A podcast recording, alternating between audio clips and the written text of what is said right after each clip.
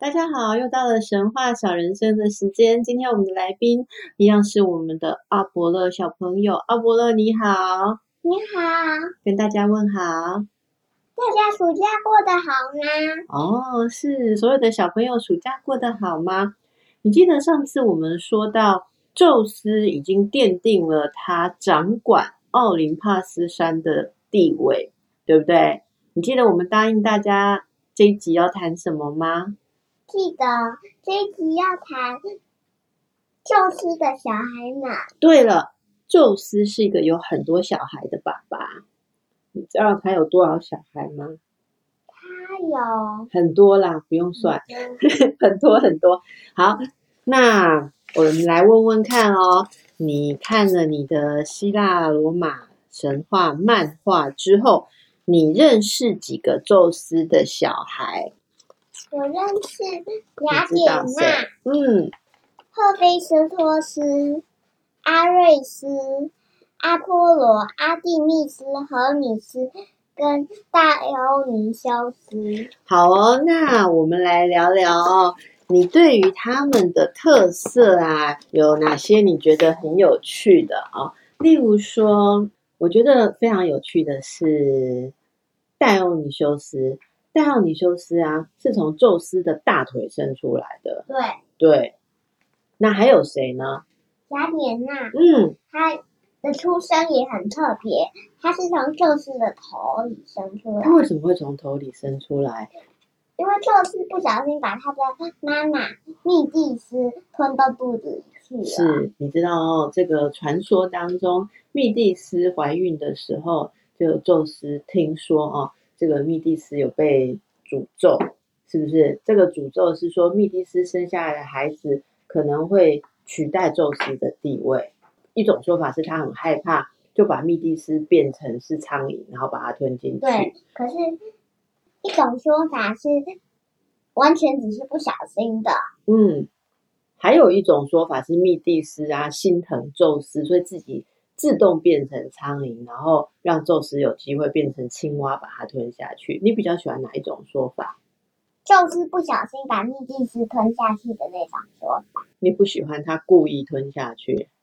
故意吞下去很坏，是不是？对啊。哦，但是无论如何，雅典娜虽然她妈妈被她爸爸吞进去，可她还是从她爸爸的头生出来了，因此雅典娜也特别的聪明。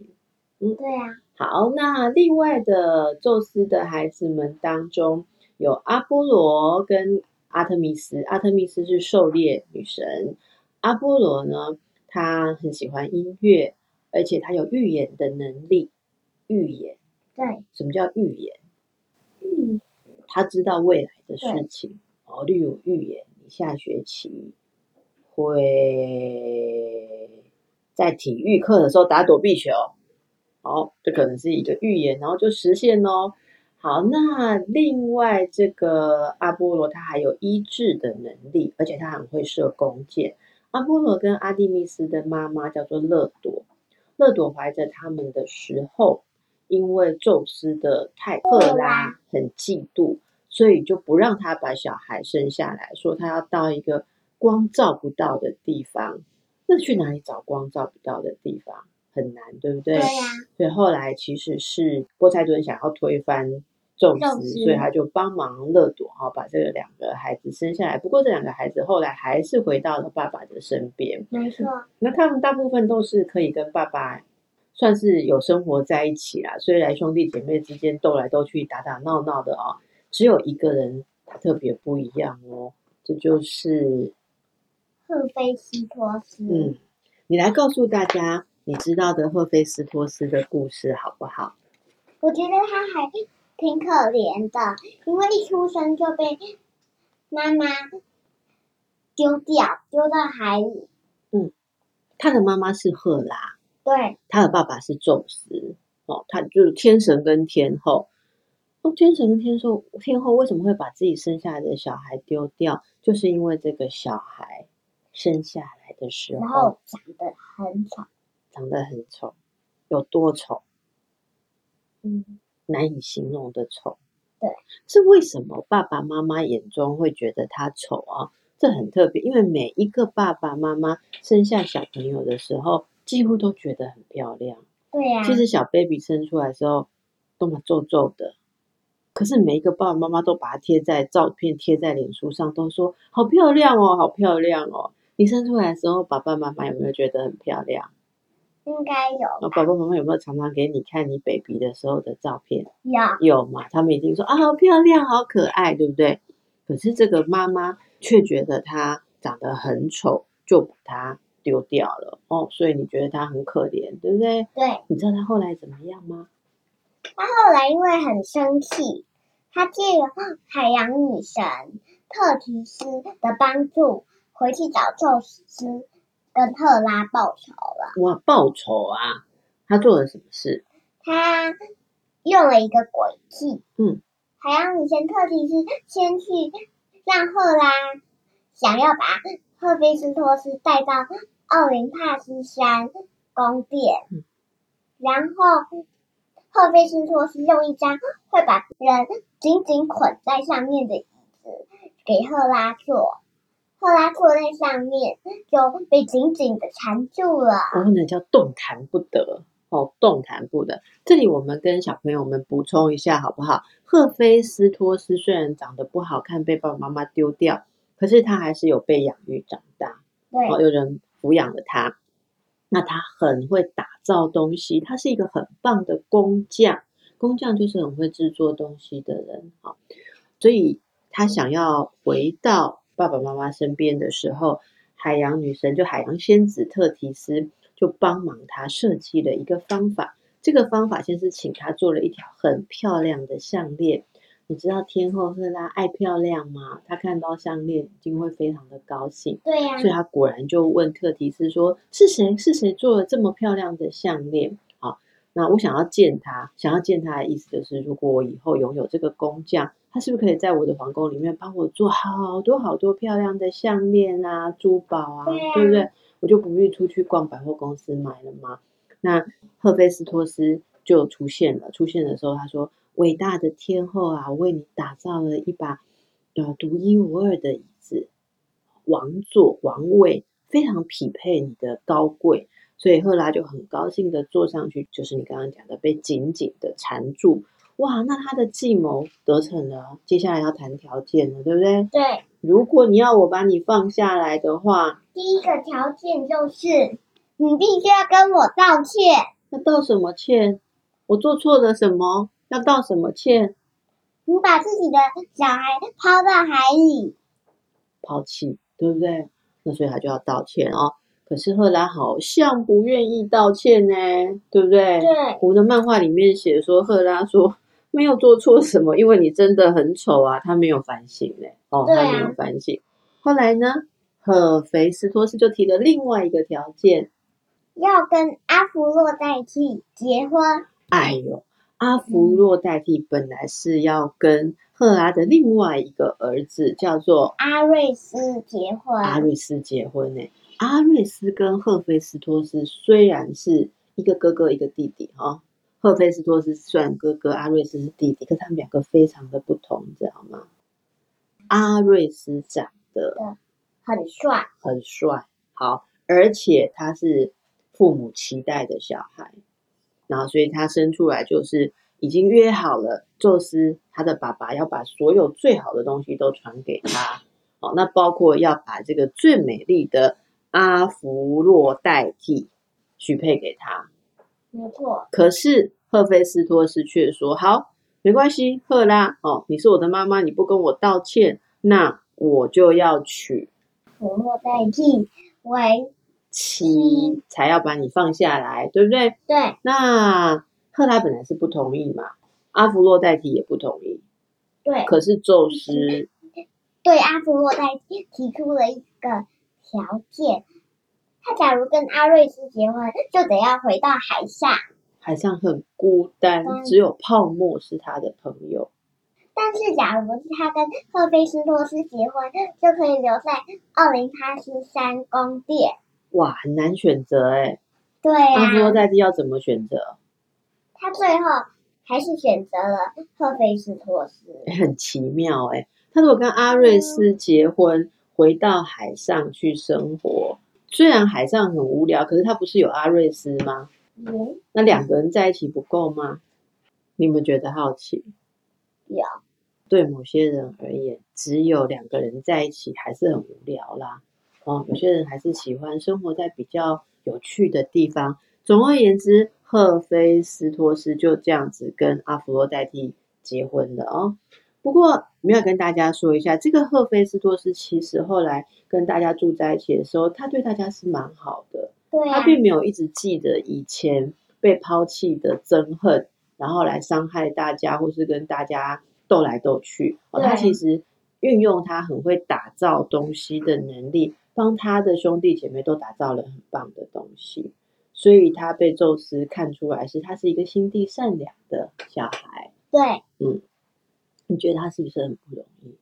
对呀、啊，经历过那么多可怕，而且他自己其实是无辜的，不是说做了什么坏事被扔到海里。是，所以这边其实我们可以跟小朋友一起讨论一下，你有没有觉得在兄弟姐妹当中，爸爸妈妈比较疼爱谁？或是比较不疼爱谁？好，我们现在听众朋友里面，如果有小朋友的话，其实有些时候可能只是自己的一种感觉哦，也许是爸爸妈妈对待的方式不一样。不过，就像赫菲斯托斯一样哦，他会去表达自己的在意，也会提醒他的父母，知道他是很重视自己作为这个家里面的一份子，所以他慢慢的等到他会表达说。其实他是回来跟他的爸爸妈妈表达，他是想要争取他作为这个家庭一份子的权益。我觉得这个表达其实是好的啦，哈，而不要真的做到说暴富啊、伤人，那就不好了。可是他最终还是善良的，然后他能够呃让大家看到他的好，你让人家看到你的好，自然就会跟你能够好好的相处在一起。后来其实其他的兄弟姐妹都还蛮喜欢他的啊，因为需要什么去找他，他就会帮大家做出来。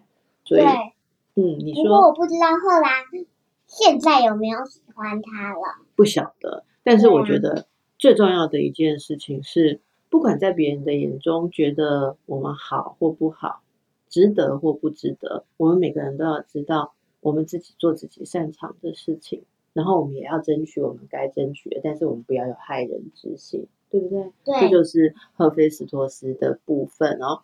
好，那么在宙斯的所有小孩当中，你还有对谁特别有感觉、有兴趣的要跟大家介绍的吗？有的雅典娜特别有兴趣。嗯，我一开始是觉得他从宙斯的头里面生出来。嗯。一生出来就那么大耶，天神都是这样吗？很多天神都是这样，很多天神生出来两天就变大人啊！你是不是很想赶快长大啊？对。你觉得你长得比他们慢很多，是不是？嗯。他光从宙斯的头跑出来的时候，他就已经有差不多我的高度了。超过吧。我也不知道，但总而言之，嗯、他们都是很快就会变成成人，也不是成人，他们是神呐、啊，就是比较大只就是了啦。对，哎，我都没有想过你们小朋友会关心这个问题。那所以你看到雅典娜还有他们这些神天神长大的速度的时候，你有一点羡慕，是不是？你也想要很快长那么大哦？有时候会想要，但是有时候觉得长慢一点也没关系嘛。那你不觉得，嗯，慢慢的长小小的也有小小的好处吗？例如说啊，你如果马上都变很大的话，哎，很多那个游乐器材都不能做了呢。对啊，可是有时候长大一点比较方便。哦，长高大一点会有哪些方便？可以做多一点的事情。例如呢？例如拿拿东西吗？拿比较高的东西吗？对啊。或是不会拿不到上面的东西，常常会这样。像现在你对着这支麦克风，也要这样子垫高才讲得到，对不对？对啊。可是我突然想到，很多东西的尺寸都是为大人设计的，不是为小孩设计的。所以，如果如果东西都能够照你的尺寸设计，你就不用羡慕他们一下长得很大了吧？对啊。哦，因为长大也不一定比较聪明啊。那他们其实出生就是就差不多是那样的嘛。好，那除了雅典娜之外，还有没有什么有趣的？我其实觉得 Hermes 荷米斯很有趣。荷米斯他很会想办法，啊、哦，他很会想办法。他很聪明，嗯，可是他跟雅典娜的差别，雅典娜都是用来做好的事，他算是蛮公正的。嗯、可是荷米斯是是有点调皮。哦，可是他也很聪明，常常会讲一些诡计，像是偷阿波罗的牛，就想到了很好的诡计，把阿波罗骗到。对，而且他虽然是偷了阿波罗的牛，可是后来他他做了琴之后，跟阿波罗换牛，阿波罗是心甘情愿的，哎，是阿波罗自愿的，自愿的。对，我猜何米斯他很会看人的个性啦，他好像很懂的人哦。以现代来讲的话，可能就是跟我类似这样做心理学的。你知道什么叫心理学？就是你看他一看就知道，哎，阿波罗会喜欢乐器，所以我来做一个乐器跟他换。然后他也知道赫拉的个性是怎么样，怎么样才可以被赫拉同意要让他回来住，所以他会去想办法。对，因为发现他们每个人个性都不一样。对呀，真的是差很多耶。真的是差很多，可是大家是可以。合作相处在一起，其实每个人个性都不同，所以他们在一起对抗哦。后来有人要来攻打他们的时候，他们团结起来之后，每个人有每个人擅长的计策。你们同学之中应该也有不同的个性吧？有人调皮捣蛋，有人很正直，应该有吧？有啊，应该有啊。哦，那你会有比较合得来的，或比较合不来的个性的同学吗？有啊。你跟怎么样的比较合得来？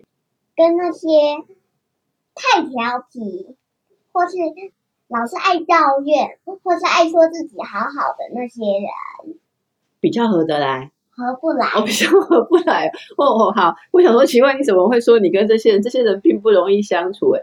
但是其实啊，像你说比较调皮的哦，他有时候很有创意耶。那我小时候啊，我们班上有一些人，老是会吸引老师的注意力。就是他就会一直制造事情，让老师一直去看他。其实我觉得还蛮轻松的，因为我就可以做我自己的事情，老师没什么空看我，我都在忙着处理他。哦，反正每个人都有每个人他嗯做自己的方式，好不好？好。那我们今天跟大家介绍就差不多到这里了，好吗？啊，不过有一个问题我要问你啦，你刚刚不是说到赫菲斯托斯他的条件？把赫拉从那个动弹不得的椅子上放下来的条件是要让他娶阿芙洛代蒂嘛？然后阿芙洛代蒂其实本来是想要跟阿瑞斯结婚的。这里有一件事情我要告诉你，因为这是希腊神话故事，这是很久很久很久很久很久以前的故事。你知道我在说什么吗？知道。所以在那个时候啊，像阿芙洛代蒂要嫁给谁是没办法自己决定的。你有没有觉得结婚怎么没人管阿福洛黛蒂愿不愿意，然后就宙斯决定？对啊，你不觉得这很不应该吗？你以后结婚有要让一个别人决定吗？没有，因为宙斯甚至不是他爸爸哎，就算是爸爸也不能代替决定啊。宙斯也不是阿芙洛代替的爸爸，只不过他是因因为他是王。对，好吧，那这时候我不得不告诉你两个字，好不好？叫做权威，这个字你应该还没学过吧？应该还没有听过吧？